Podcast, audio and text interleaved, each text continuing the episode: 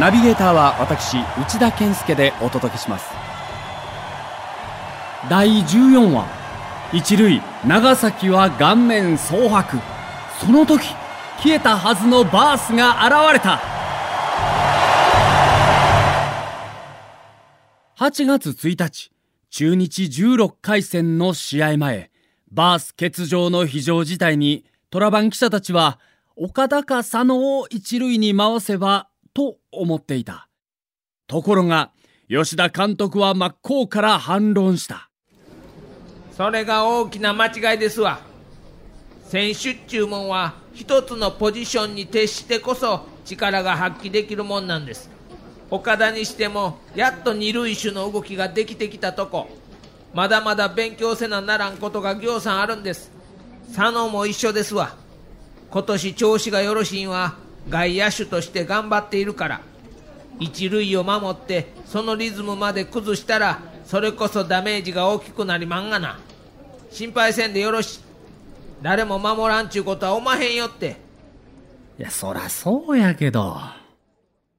記者たちの心配をよそに吉田監督が指名したのはなんとベテラン長崎だった。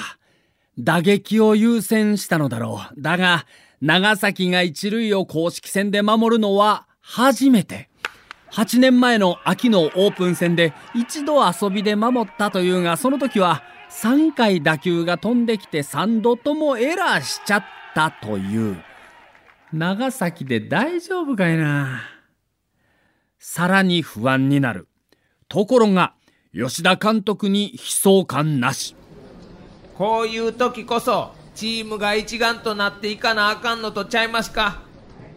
この神経の図太さはどうだ？そんな東証の気合が選手に伝わり、この日の中日戦は2対0で逃げ切り勝利。ただ、ベンチから出てきた長崎だけは、プロ野球生活13年間で今日ほど疲れた試合はない、もう足はガクガクだよ、と、顔面蒼白だった。こんなんで1ヶ月持つんかいな。だが突然消えたバースが今度は忽然と現れたのだ。まだ1週間も経っていない8月6日、ヤクルト14回戦が行われた神宮球場に姿を現した。しかも、ユニフォームに着替え、バットを持ち、完璧な臨戦態勢。足、まだ痛むよ。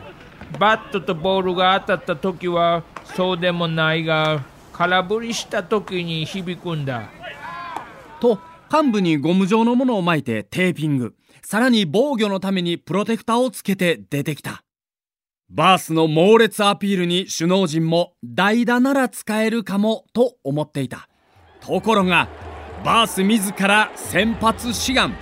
そして1回第1打席でいきなりフェンス直撃のタイムリーを放ち続く掛布のセカンドゴロで併殺を防ごうと二塁へ猛烈なスライディングをしてみせたのである。恐るべしバース。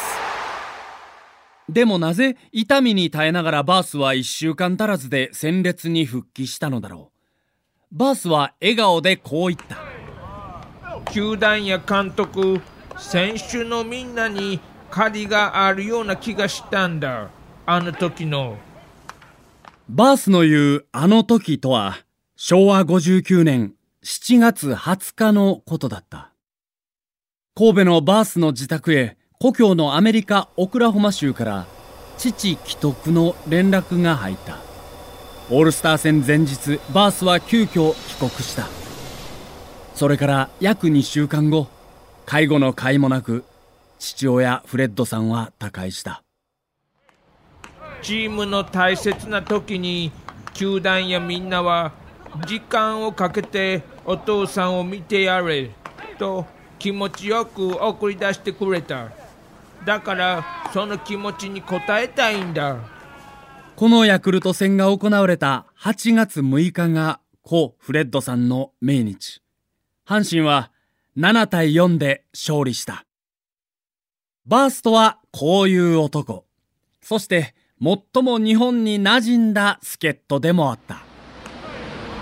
わしの知る限りいきなり箸を使えたんはランディだけやった。それもちゃんとした持ち方でやで。お箸を使って上手にうどんを食べる。将棋も指す。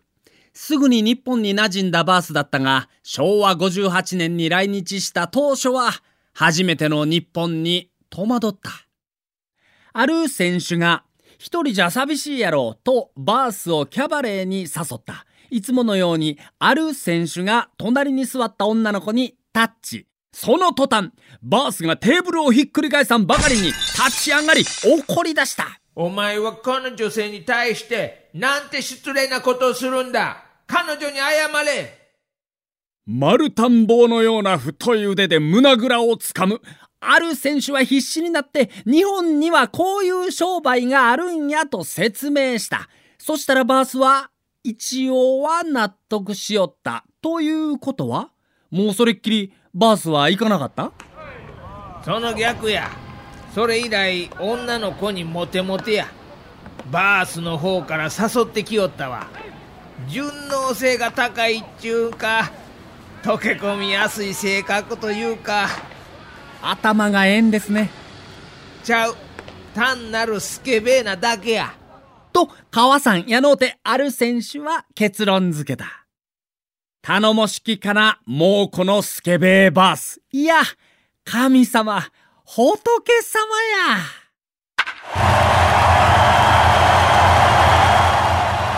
お相手は笑福亭右近と私内田健介がお送りしました。